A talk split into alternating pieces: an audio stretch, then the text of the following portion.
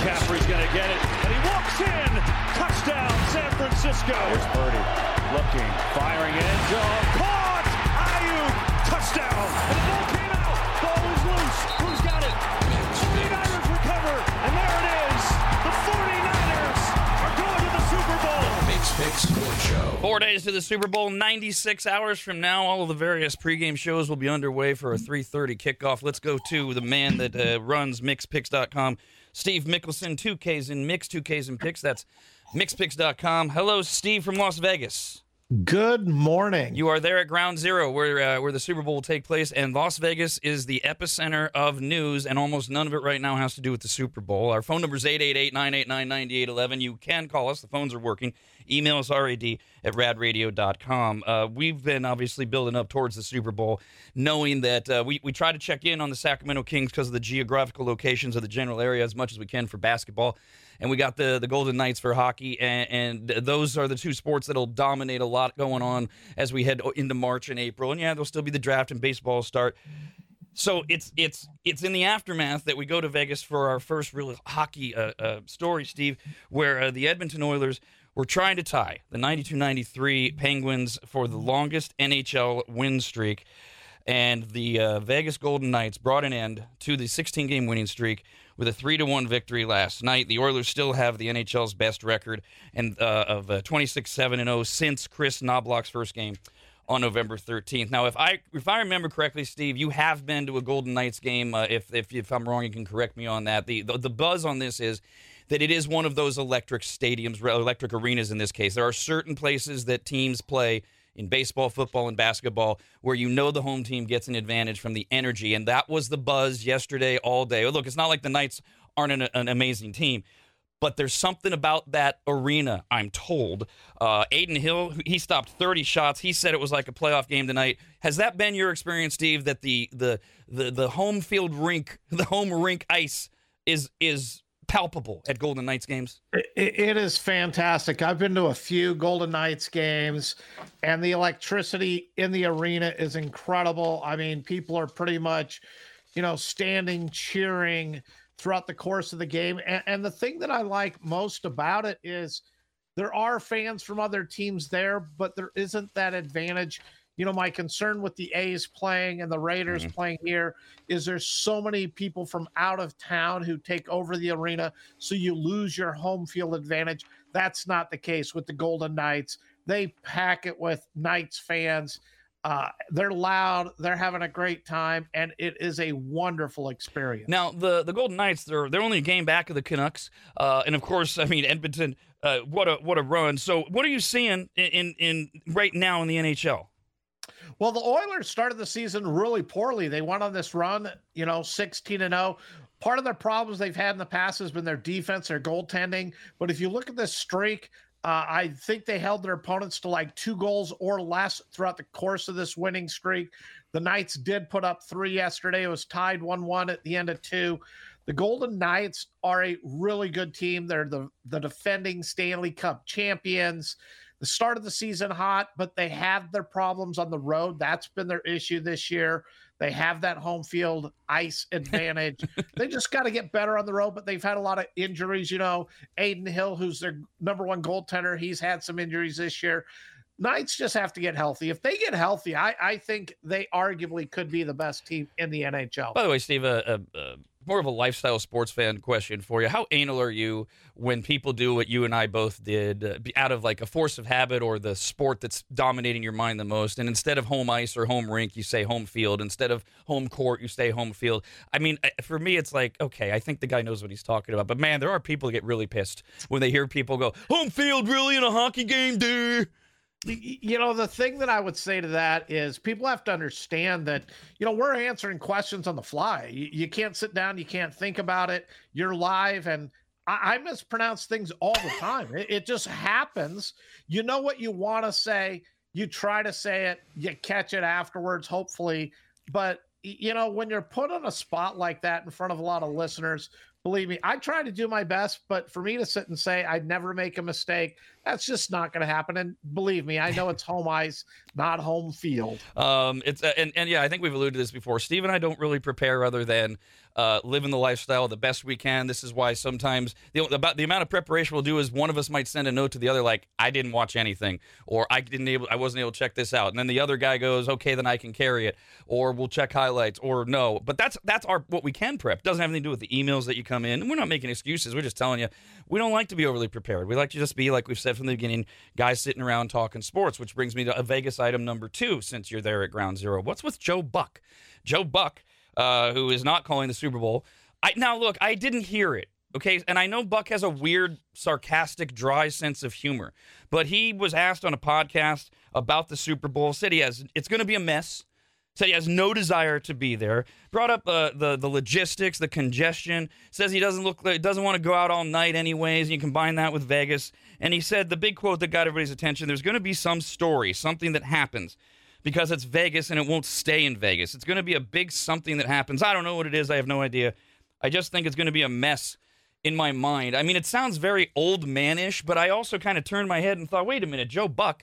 And he's a very polarizing figure. I get it. I can't figure out if I love or hate Joe Buck still after, what, twenty-plus years. It, what you can't, you can't.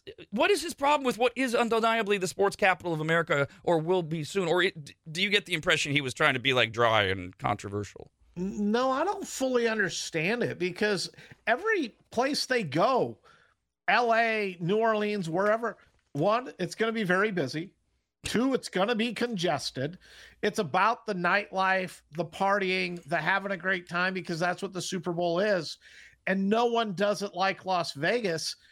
You know, the advantage of Las Vegas, they have more hotel rooms per square mile in this city than any other place anywhere. They have the best food, you could argue, in almost the entire nation, if not the entire nation.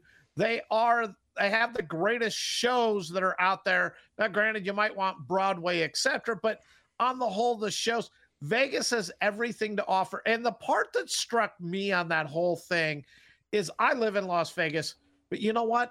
There's more to Las Vegas than the Strip. Everyone thinks Las Vegas is that half a mile on each side of the Strip, all the way through the Strip, and nothing else matters. Vegas is a normal city. I, I mean, it has everything. And to rip the city because you don't like the what goes on in the Strip and, and the fact that it brings in millions of tourists all year long and there's congestion, look at the positive. So for me, I took offense to it. Uh, yeah, I, and the more I think about it, the more I'm, I'm trying to figure out if it, if it's prudish or if it's or if it's um like a privilege thing given what Buck's career has been like. Here's what I mean.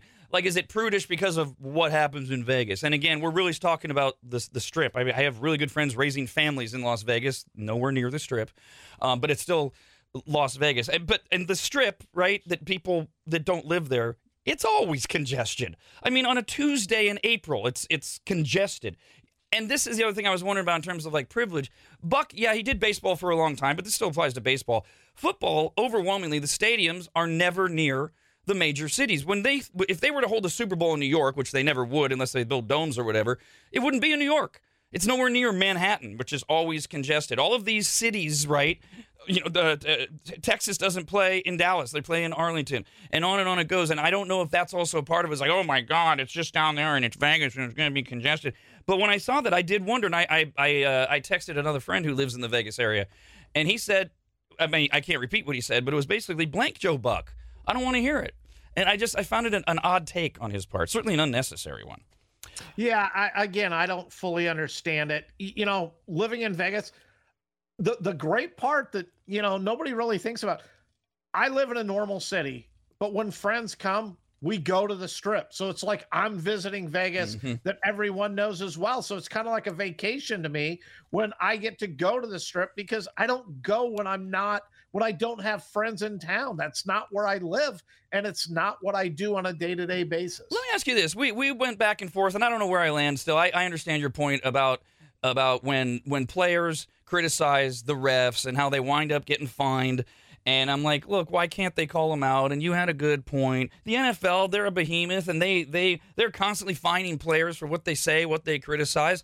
How come Joe Buck can can can just can just crap all over where the city that the, the, the, the N F L is clearly partnering with? I, I wouldn't think that Roger Goodell should be overly happy about this, and maybe at least a phone call. I would think there's got to be a phone call. I, I wouldn't think that Goodell's happy about this at all. I, to me, it kind of gives a little bit of a black eye to the N F L. It might be what Joe Buck believes, and I'm all for the freedom of the speech, but you know, he just sounds bitter about it coming to Las Vegas. Me personally, I'm hoping they play in Vegas every four to five years because, again, I don't think any city in the country can match the show, the production, the rooms, the food, the entertainment, and everything Las Vegas can offer. I don't believe any city can do it better than what Las Vegas does. We'll stay in Vegas for baseball, too, because it sure looked like, I mean, there were procedural things that have to happen to get the Oakland A's to move to Las Vegas. They wouldn't get their stadium until twenty twenty-eight, but they can move and are planning on moving, we're not sure where yet, after the twenty twenty-four season when their lease is up at the sewer that is the Oakland Coliseum. There was a rumor for a while they might play in Utah for a little bit, other places down in the Vegas area. Now, on the, there's a political angle to this that is, blech, do it somewhere else, but the teachers union has filed a second legal effort seeking to block Nevada from spending taxpayer funds, and that goes down to a variety of money issues. The really th- the thing that caught my eye was the, the mayor, Carolyn Goodman, uh, who's the, the wife of former uh, uh, Mayor Oscar Goodman, right? Um, yes. Who, who came out yesterday and said the A's should go back and talk to Oakland again. She said that the, the plan doesn't make sense, and there may be like a money thing behind this that you can educate me on in, as well, Steve, because the A's are not playing in where, where she wanted them to. She wanted them to go to North Las Vegas, as I understand it. That was her site. Who knows? Maybe she had a vested interest in it. She said on a podcast, the A's really want to stay in Oakland. People from Oakland want to keep the team in Oakland. It's just the government up there. Ownership should go back to the drawing board and find out a way to stay in Oakland. She said, oh, I, we, sh- we should have a major league team, but it's just not Oakland. What What is she doing? Uh, that part I don't fully understand. Breaking it down into segments, first of all, the Strip is in Paradise, Nevada, not Las Vegas, Nevada. So I Good don't point. believe she is the mayor ah. of Paradise, Nevada. Ah. And as you said, she wants the site in northern Las Vegas or near downtown, I believe was the preferred site, which then falls under her part, which falls into tax dollars okay. and everything else. So I think at the end of the day, yep. you always have to follow the money. And she's a little upset that they're not building it where she wanted it built. Now, as a resident here, I am a little concerned because they're getting only nine acres at the Tropicana site to build this ballpark. I believe the ballpark's about thirty thousand, maybe up to thirty-five thousand fans. I'm not sure that it's going to fit fully on where they're looking at. Obviously, there's a lot smarter people looking into this than me, but I have concerns about the size of the stadium. I don't think you need a sixty-five thousand seat stadium, but I would like to see closer to that thirty-eight to forty thousand than thirty to thirty-five. And again, it's on the Strip, just like Allegiant Stadium, no parking. It's all through the casinos, but it's an awful small plot of land that they're trying to build a stadium on. Well, you, you had me uh, at the local color of uh, reminding me where the zones actually draw the city uh, boundaries. I, I've been using, and I'm not the only one, uh, but a lot of us uh, go back to Don Ohlmeyer's famous quote uh, that the answers to all of life's questions is money, and that pretty much takes care of, uh, of, of why uh, Mayor Goodman, in my mind anyways, Uh, is saying what she said. Now, Jeff just emailed us, R A D at rad radio dot com. There are a couple of things that aren't quite accurate in here, uh, but it might be a funny explanation. He says, I'm guessing that Joe Buck's wife said, you're not going to Vegas. I mean, he is arguably one of the two best play-calling teams in the N F L. He doesn't have to go to parties and clubs, and I guarantee Fox Sports wanted him there for the pregame show. Well, he doesn't work for Fox. He works for E S P N. Uh, he does Monday Night Football. Whether or not, I, I know obviously E S P N will be on site, Uh, whether or not uh, they're going to have, they would have Buck and Aikman there, and whether or not Joe Buck has a terrible marriage, I don't have uh, that in kind of inside information. Um, Jeremy wrote in and said, me and my buddies were having a conversation about where the A's were going to play until their stadium was built in Vegas. So this is that interim, twenty twenty-five until twenty twenty-eight. Some people were talking about putting them in Greater Nevada Field, which is the Reno Aces Stadium, but why not keep them in the Sacramento area and put them in the Rivercat Stadium? So, yeah, I, and I haven't heard, I've heard all kinds of weird things about where the A's wind up after the twenty twenty-four season. I mentioned there's a park in Utah they were talking about. I haven't heard anything about using uh, Raley Field uh, in, in Sacramento. Okay, put them in Reno. That seems a little strange because the Aces still need to use it. I, I don't, have you heard anything where they might, because I know there were uh, rumblings about playing in Vegas in twenty twenty-five. Well, the officials for the A's did meet with Sacramento, I want to say two to three weeks ago, okay, to discuss that ballpark. They also, shortly after that, They met with Salt Lake City uh, and discussed that ballpark as well. Where Reno comes into it is, and I kind of like this idea, is that building more of the A's loyalty. You know, you have a lot of upset fans in Oakland, but moving to Las Vegas, trying to get that whole Nevada backing by playing a year or two in Reno to help with that. I believe in the Reno area, you're either a Giants or an A's fan. I don't know how much it's really going to swing to be in the A's. I don't think anybody who's a Giants fan, you know, you still probably will root for the A's, but I don't think you're going to move to being just an A's fan. Uh, my other question is, is where do the Aviators here in Las Vegas play? That's the triple A team for Vegas. I mean, they could always move the Aviators out, play in Las Vegas in their stadium, and have the triple A team play elsewhere, because I have to believe that Sacramento, Reno, Salt Lake City, and the Las Vegas Aviator stadiums all hold in that eight to nine thousand, you know, seat arenas. So it's going to be interesting to see where they go. Um, but, uh, you, you know, my understanding is Oakland's pretty much said, look, we're not extending your lease. You're out of here. Well, why would, how, What would the logist? Let's take the Reno example. How would the A's play where the Aces play? Because the Aces have to play their game. They're going to move the Aces. Just go away. Go bye bye. Yes, I believe that's probably what it would be, unless they figured out how to work their their uh, schedules around to when the A's are there, the Aces are on the road, and you know when the A's are on the road, the Aces can play there and work that. I just think there's too much to that, because minor league baseball has different travel days. They also go out on, you know, like they'll have like ten, fifteen game home stretches or road, because it's more about playing that area. So I see it hard to believe that they would really change the triple A schedule to fit the A's in that ballpark. Uh, a couple of emails, R A D at rad radio dot com, going backwards. Uh, Bill wrote in, thank you for the correction. He says, Rob, the Super Bowl was in New Jersey at MetLife Field not too long ago. Broncos, Seahawks. Great. And that goes back to the Joe Buck thing. You're absolutely right. Thanks for the uh, correction, Bill. And Joe Buck was only near Manhattan if he wanted to be, and I guess the congestion didn't bother him there. Matthew wrote in and said, forgive me if I misheard, which I think he did. Did Steve say that Allegiant Stadium was on the Strip? Isn't the stadium located across from the freeway from the Mandalay Bay? I know the answer to the second one because I saw Beyonce there. Yeah, it's, it's. I, I mean, it's on the west side of the fifteen, and the fifteen is just west of the Strip, so technically speaking, no, it does not touch Las Vegas Boulevard, but, you know, T-Mobile Arena doesn't touch Las Vegas Boulevard either, and they say that that's on the Strip. It's right in that vicinity of the Strip. People walk across the bridge, yeah, you know, there to go to the stadium all the time. As, as a as a non-local but a regular visitor, to be able to stay at the Mandalay Bay, which is at the end of what we call, what we out-of-towners call the Strip. I mean, from, from Mandalay Bay all the way up to what now Resorts World, Wynn, that type area, uh, the, from, from end to end, that's kind of the Strip to most of us that aren't right at the heart. I don't know what the, the official definition is, but if I can stay at Mandalay Bay and my wife and I can walk to Allegiant Stadium like we did, I'm on the end of the Strip.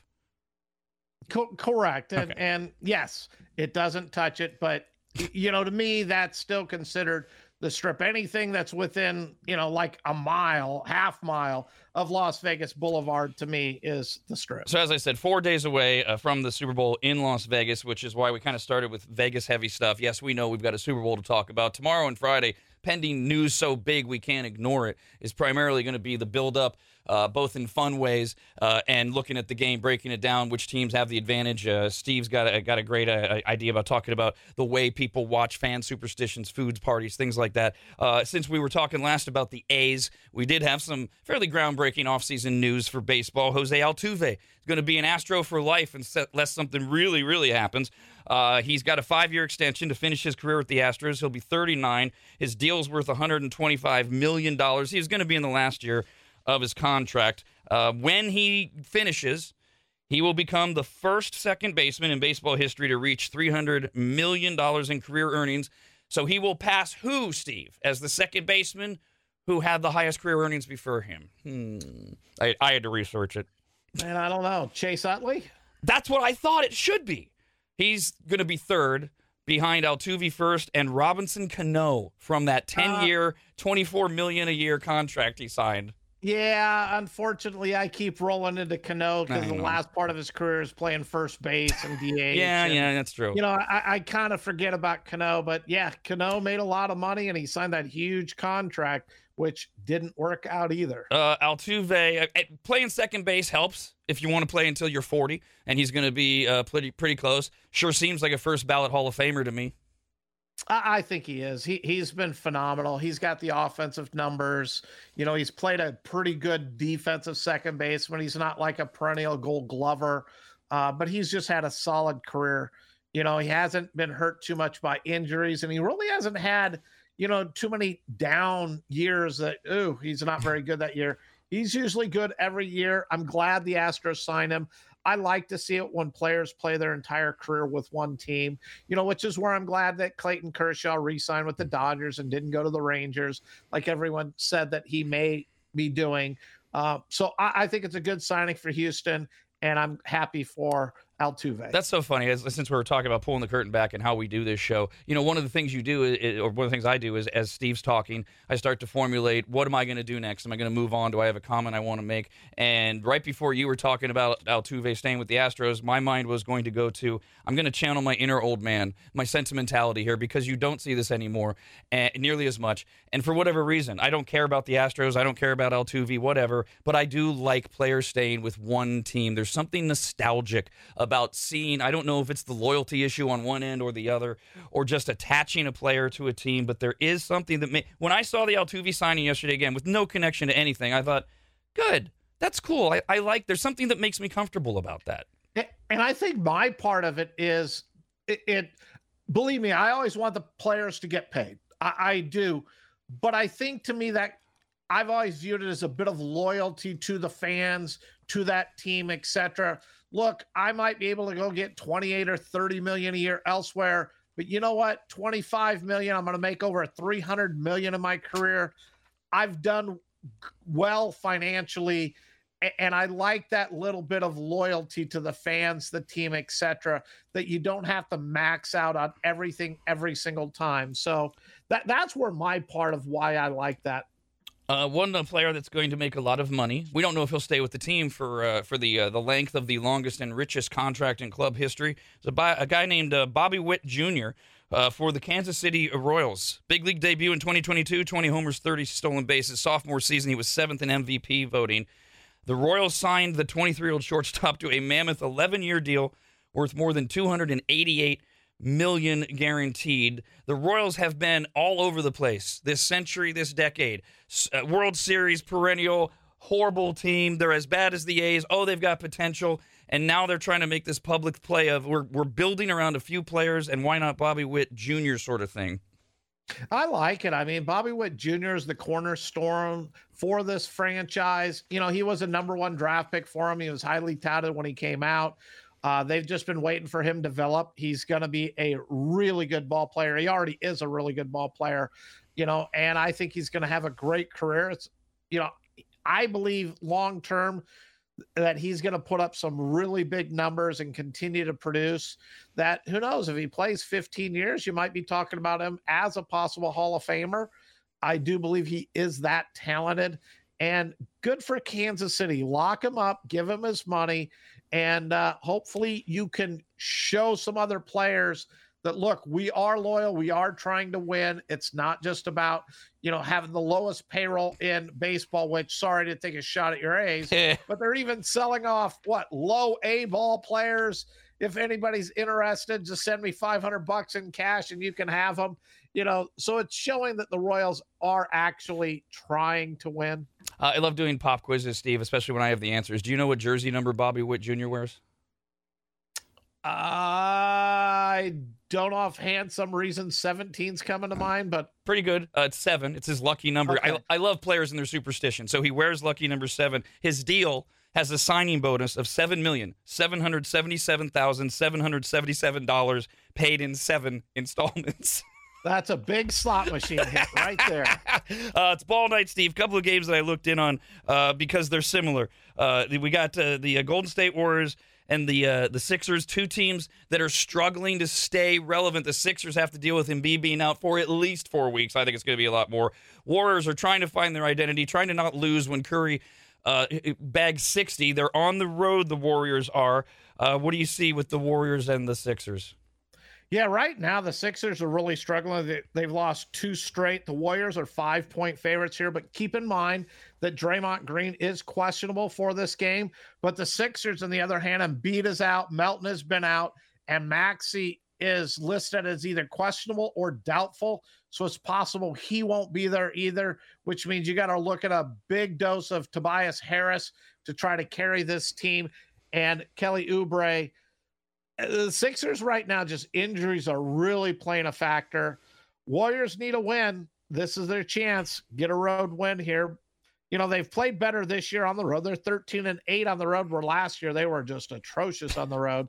So it, it'll be interesting to see, but you got to lean towards the Warriors just because they're healthier. I got a, a producer around here, a Big Kyle, who's a lifelong Sacramentan and a Sacramento Kings fan, who's made it very clear to me that he will be quite angry tomorrow uh, if the uh, the Kings not only like I mean they they not only need to win against the worst team in the N B A, but they need to not make it close in any way. I mean, the we were talking yesterday.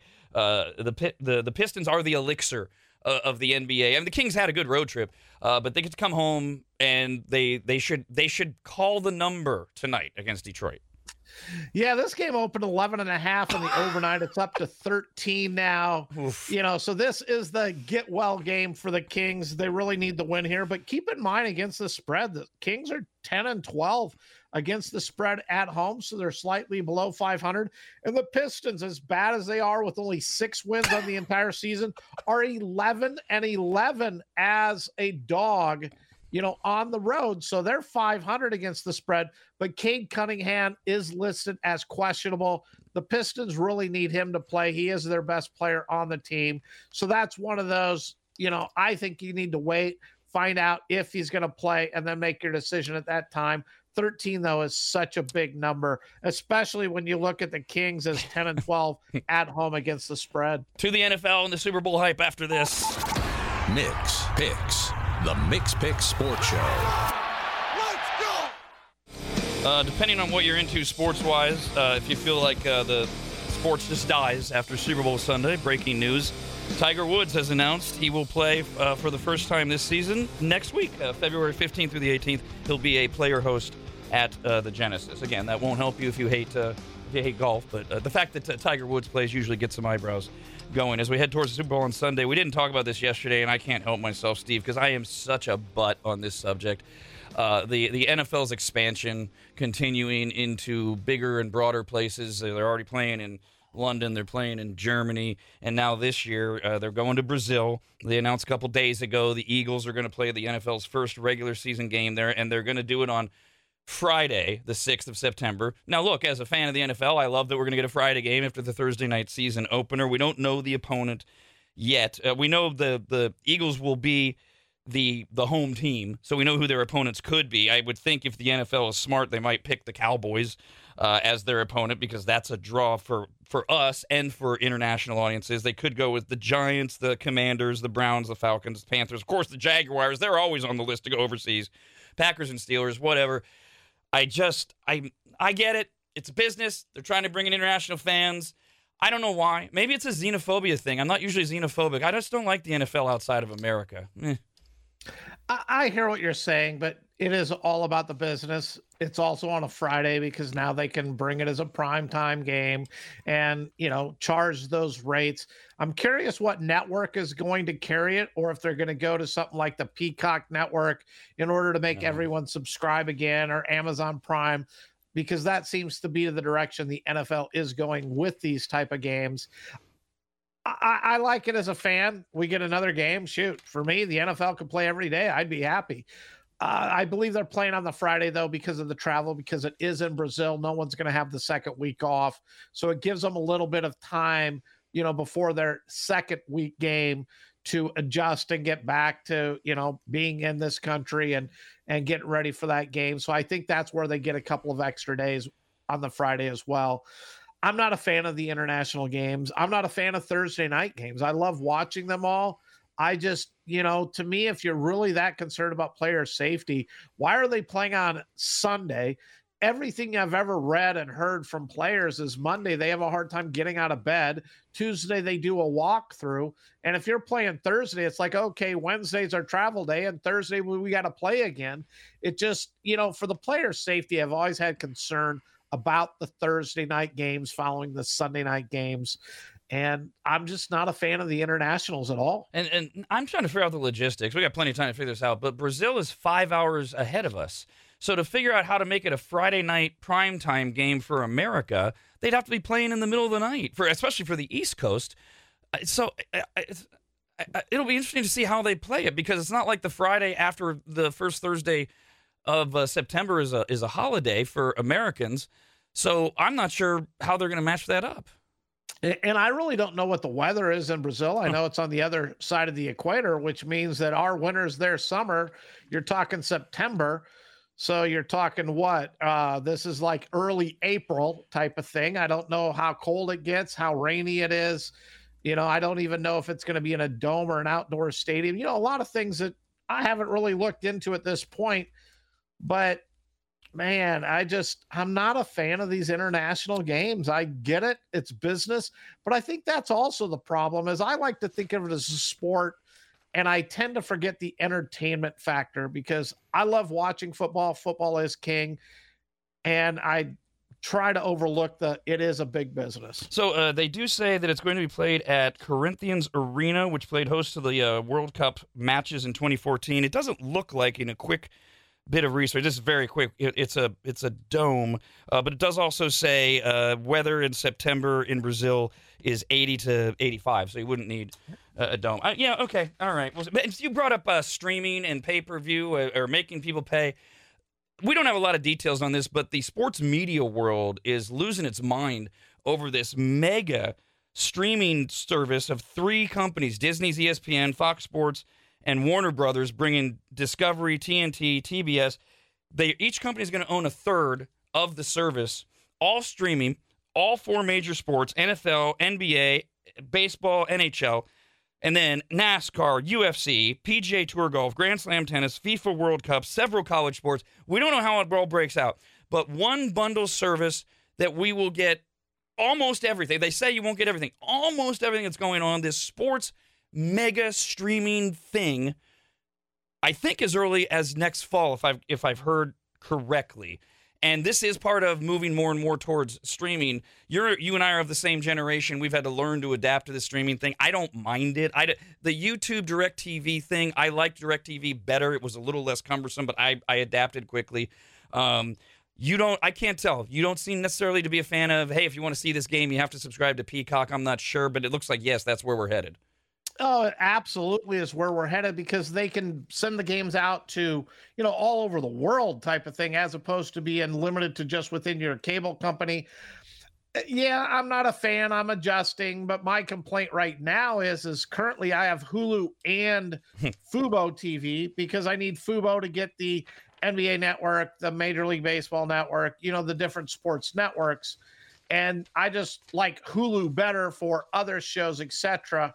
Uh, and so it's like, you know, hey, we're supposed to save money, but right now I'm having to subscribe to multiple streaming services in order to get it. So on the whole, I don't think I'm saving a whole lot of money from having DirecTV or Cox Cable or any of those other ones. I just have to do it in multiples. This, this is what I've experienced, not only within the sports world, but outside of the sports world as well. The, the bitch about it is every streaming service has something you want. And you wind up buying Apple T V for a show because it's the only place I can get it. And you wind up buying, my wife and I, uh, I mean, this turned out well with us doing this show, but we, we, we've been E S P N Plus members for years for the U F C. I never used it for anything else. I do now to help us research this show, uh, but that was the only reason ever. And it's the same thing with, yes, okay, we were with Hulu for this show, and then they added this, and then these things go away. I, I they sold it originally as you were going to save money. I I haven't done the math. I, I think we're spending a lot more overall to be able to watch everything. Thank God we're in a position where we can, but but that I at some point the consumer is going to go, um, I can't I can't do this, or maybe they won't because it's sports and they'll they'll just not feed their kids. Yeah, well, that's the problem with me was when it comes to the sports, look, I got to have this. This is part of what I do, and this is my job, you know, so you subscribe to it. But, you know, when I originally left DirecTV, I thought it was, oh, great, we're going to save, you know, fifty, sixty, seventy percent.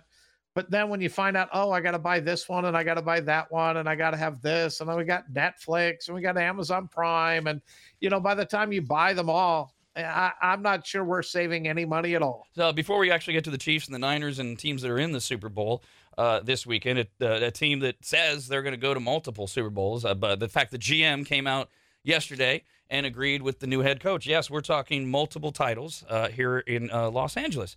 Uh, that's what Jim Harbaugh said uh, at his press conference, and he's got his team basically together. Everybody knew this was the worst-kept secret in all of sports, uh, that he was going to bring his defensive coordinator from Michigan with him. That's official. Jesse Minter's coming in. And he's also the Chargers. They're still, by my information, still finalizing the deal, but unless they pull a, a Raiders-Kingsbury thing, it's done, uh, to get Greg Roman Uh, as the offensive coordinator. Now, this this is a couple things. This is very Harbaugh uh, on both sides. Very Harbaugh family, loyalty, borderline nepotism. Uh, Greg Roman goes back to Harbaugh at Stanford. Eventually, they're together in San Francisco, where they were they were a tremendous rushing team. They were top five in the N F L in rushing yards like three or four straight seasons. I have nothing as a Niner fan but great memories of Roman and Harbaugh working together.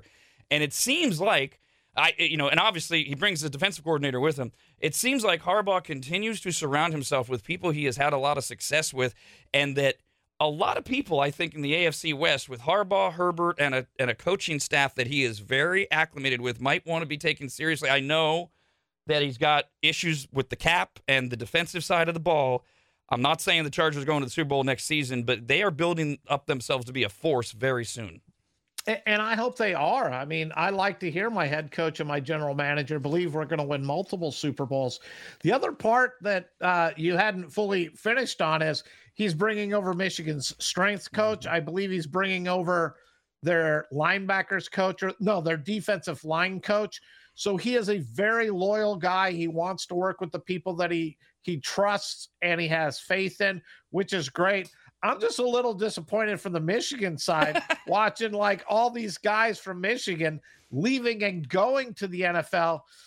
But Harbaugh is putting himself on the line here. He's bringing in all of his guys. They better be able to produce or he's not going to look good there either. Well, and now that takes us back to something that we were talking about too, about the the the, the spot this puts Sharon Moore in, because he he's he's He was there. He's part of the program. They gave him the keys to the national championship crowd or the national national championship machine. And boosters, they don't care. They don't want answers. They want championships. And he is now in a position where the, basically the coaching part of this has been decimated, but he still has to perform as the first-year head coach.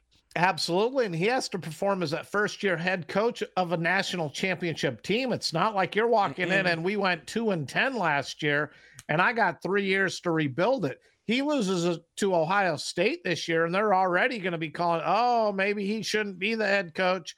Maybe we mm-hmm. got to start looking. So he's got to perform at the highest level immediately in order to save his job, and, and I hope that Harbaugh and him talked about it so it's not kind of a, a – you know, hey, look, I'm taking these guys and you can do nothing about it. I'm hoping they kind of discussed it and they were both aware of what was going to take place, because I got to believe that Harbaugh still has loyalty to Michigan, even though he left him. It is his alma mater. He coached there nine years. He won the, you know, national championship. I, I would hope he just isn't, you know, telling Michigan, hey, jump in a lake. Uh, one of the fun uh, uh, uh, hype stories about the Super Bowl that's been out there, we had it out there a few weeks ago, is the fate of Andy Reid. Uh, I mentioned yesterday there was this big expose on E S P N that he's not he's not retiring. Uh, people closest to him say he's not going anywhere, even though he has this bucket list, and the the source was Patrick Mahomes. That's it, no other people. So they went right to Andy Reid yesterday, and uh, we'll tell you what he said after this. Mikks Picks, the Mikks Picks Sports Show. I love self-awareness and self-correction, even if it does waste two minutes of my time doing research. So uh, right when we went to break, Greg wrote in about, uh, we were talking about uh, Greg uh, Greg Roman uh, signing with uh, Harbaugh. And he did sign, by the way, uh, Harbaugh on the Chargers. And I was mentioning that was a great team uh, when they were coaching the Niners together. And uh, this Greg wrote in and said, take it from a Raiders fan. Roman's dive right, dive left, short pass behind the first down line gets old real quick. And I'm like, what? Greg Roman in the Raiders. And I'm searching and I'm Googling. And right before we come back, the same Greg writes in and said, disregard. I was thinking of Greg Olson. So thank you, uh, Greg, for uh, uh, clarifying the Greg uh, Olson and Roman uh, clarification there. Uh, another coach, big coach we've been talking about. Uh, we've been talking about the Andy Reid thing.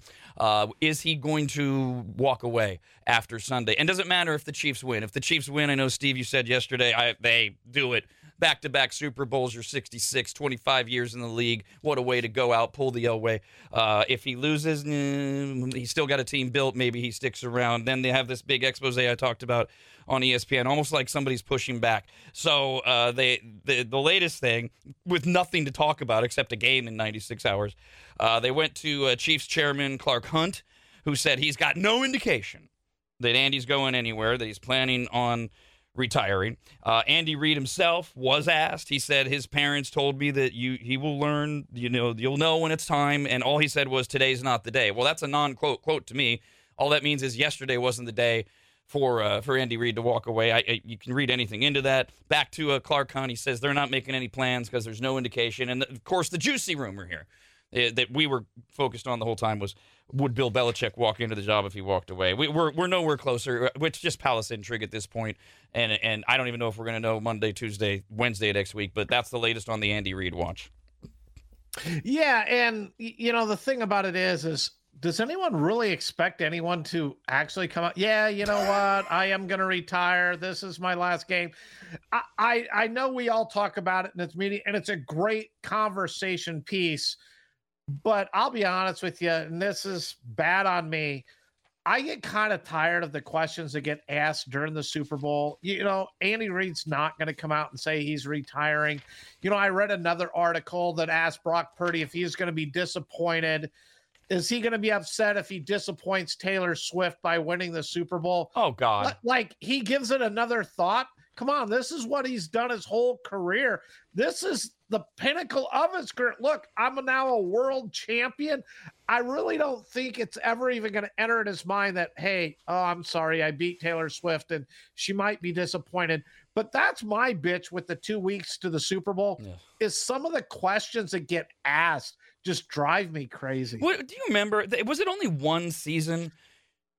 And I think it was this century, because we're old, where they had the, the only one week between the championship game and the Super Bowl. And it was glorious. I loved it. It was much more compacted. And I don't know, did, did it, was it only one year and there was an experiment? There was, they'd never do it now because of player safety. But you remember that? Yeah, I thought it was a couple of years. I, I do remember it. I liked it because we immediately prepared for it. Yeah. Here you go. And, you know, outside of the one week you get a bye week, you're used to playing every week. So, you know, we finish our game on Sunday. We're on to Las Vegas and, and game plan, Bill Belichick style. And let's, you know, get it going and, and go on because, you know, and again, I, I know we're doing media here, but man, I get tired of people just trying to fish for a story and find someone who makes a mistake and answers something wrong so they can go and blow it up. It's just, you know, let them be. Well, and, and, and okay, yes, there's that. And then there's, there's the overtly stupid example you gave of whether or not Brock Purdy is going to be upset if he disappoints Taylor Swift, which, by the way, I don't know how disappointed she's going to ultimately be at the outcome of the game. Uh, and then you've got then you've got just the the abstractly meaningless. I mean, if I hear Brandon Ayuk get asked about this ladybug one more time, I, I have I, and and and why Niners fans are wearing me, making fools of themselves wearing ladybugs. It's just they have to fill the time. I I, I get it. They're looking for bylines, but, but all this week preparing this show, Steve, I see so many things where I'm like, I'm not talking about that with Steve. I mean, we only get an hour a day. Ladybugs? Seriously? Yeah, I'm glad we're not talking about ladybugs. All right, actual game email from Jeremy. He gets right to it. He says, look, the Chiefs are winning this game with experience over firepower. The Niners have all this explosiveness on offense, but the Chiefs' experience in the Super Bowl gives them the advantage. Brock Purdy's only in his second year, and it will be his first Super Bowl ex- uh, appearance. There are no nerves in any other game to match the level of nerves you get playing the Super Bowl. We're going to be breaking this down over the next two days, you and me, and going, you know, by offense and offense and defense and defense. But uh, this this email from Jeremy does highlight something I brought up yesterday, that if Shanahan gets overly stubborn with establishing the run, which he's got to because the Chiefs' defense against the run is terrible, and he doesn't get Brock settled down early, I have the same concerns as Jeremy. I appreciate that he does acknowledge the Niners have an embarrassment of weapons on offense that they should be able to use and exploit, even against a decent Kansas City defense, against everything against the rush. Uh, the experience thing, we've already covered. I, I just, look, Patrick Mahomes will be more comfortable than Brock Purdy. He's still amped up and nervous. It's the Super Bowl. They're playing for back-to-back. I, I, I grant him, there's no way I can argue that he doesn't have more experience than Purdy. I don't know if he's overstated it, though, or not. I agree, though. You, you look at it, the Chiefs have the experience, and both the players and the coaching staff. I mean, Andy Reid's been here. He's won, you know, multiple Super Bowls. He's going for back-to-back. Those are tangibles that I give the edge to the Chiefs. Roster-wise, weapon-wise, I do believe the 49ers are a better team. If you're a 49ers fan, you just got to hope that Mahomes doesn't find that magic, and and the coaching staff for the Chiefs do not outcoach the 49ers, because we watched the Chiefs outcoach the Ravens. They mm-hmm. took the Ravens' game plan and shoved it down the Ravens' throats and beat them at their own game and totally knocked the Ravens back on their heels, and they never fully recovered. That kind of experience, if Shanahan plays stubborn, that wouldn't surprise me if the Chiefs did that to the Niners. Um, I wonder, too, about – this is some of this intangible stuff we've been talking – yesterday, oh, it's the, uh, the the uniforms. Do the, do the players care, you know, that they're wearing – like the Niners have to wear their road uniforms, and because they're such a superstitious lot. You get all of these weird predictions out there for the Super Bowl. Some of them are just funny. Again, things we wouldn't bother with on the show, whether a giraffe in a zoo in Omaha predicts the Niners or the Chiefs to win. I mean, that's just goofy silliness. But I do wonder about one, I, I, one thing in particular. A lot of these players are gamers, and a lot of them are into Madden. They love the Madden. They love playing themselves on Madden. They love when Madden comes out. There's the Madden curse. Oh, my God, who's going to be on the box? Do I want to be on the box? The, the you know, the Madden guys, the E A guys, they they simulate the game every year. They're right half the time. You might as well flip a coin to predict who's going to win the Super Bowl. I wonder if it gets in the players' heads at all, because today it was announced, or yesterday, actually, they ran the simulation, Chiefs win. Last time Madden was right was when the Chiefs beat the Niners. They've actually been wrong the last three years. It's good smack talk. I mean, you know, you know, before the game when they're on the field, there's going to be play- Chiefs players saying to Niners players, "I don't know why we're playing. Madden already said we're going to win." But does it do you, does it get into players' heads like the Niners? Are there certain Niners you think that maybe game and go, "Oh man, oh man"? I would hope it doesn't. I mean, these are professional athletes. We know the game is always determined on the field of play. It's not determined by rosters and on paper.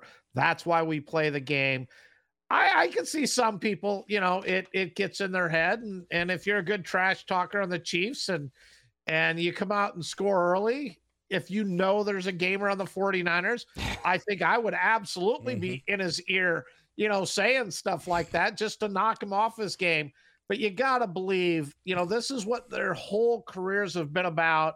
You got to believe they're focused on that, and what happened on Madden doesn't have any effect. Yeah, I love the idea of the lineman for the Chiefs saying, "Oh, just just like it happened on Madden." But what you hope the Niner player is thinking is, "I want to prove that Madden's wrong, that it just didn't work out," or or, or whatever. A couple of emails here. Uh, Bill wrote in. He's got this right. It's just kind of, I think, a sense of generationally what you remember and such. He said, all the way through the seventies and eighties, it was one week between the championship games and the Super Bowl. They played the All-Star, All-Pro game a week after the Super Bowl.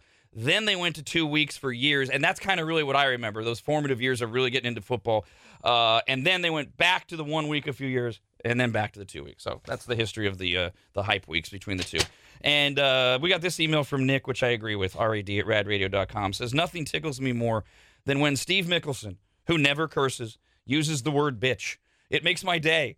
I feel like every time Steve says the word bitch, an angel gets their wings. That is so true, Steve. Every time you say it, for me, it I, it makes my ears perk up. I'm like, did Steve just say the B word? Uh, yeah, it doesn't happen that often, but on occasion, you know, you get me a little riled up, and these things come out. We'll have two more shows before the Super Bowl on Sunday. I'll talk to you tomorrow morning at ten a.m., Steve. Thank you. Mix.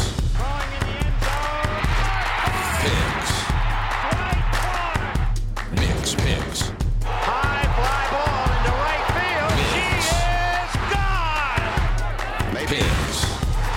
Yes, sir.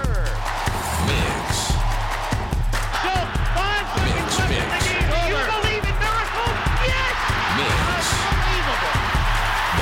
Picks Sports Show.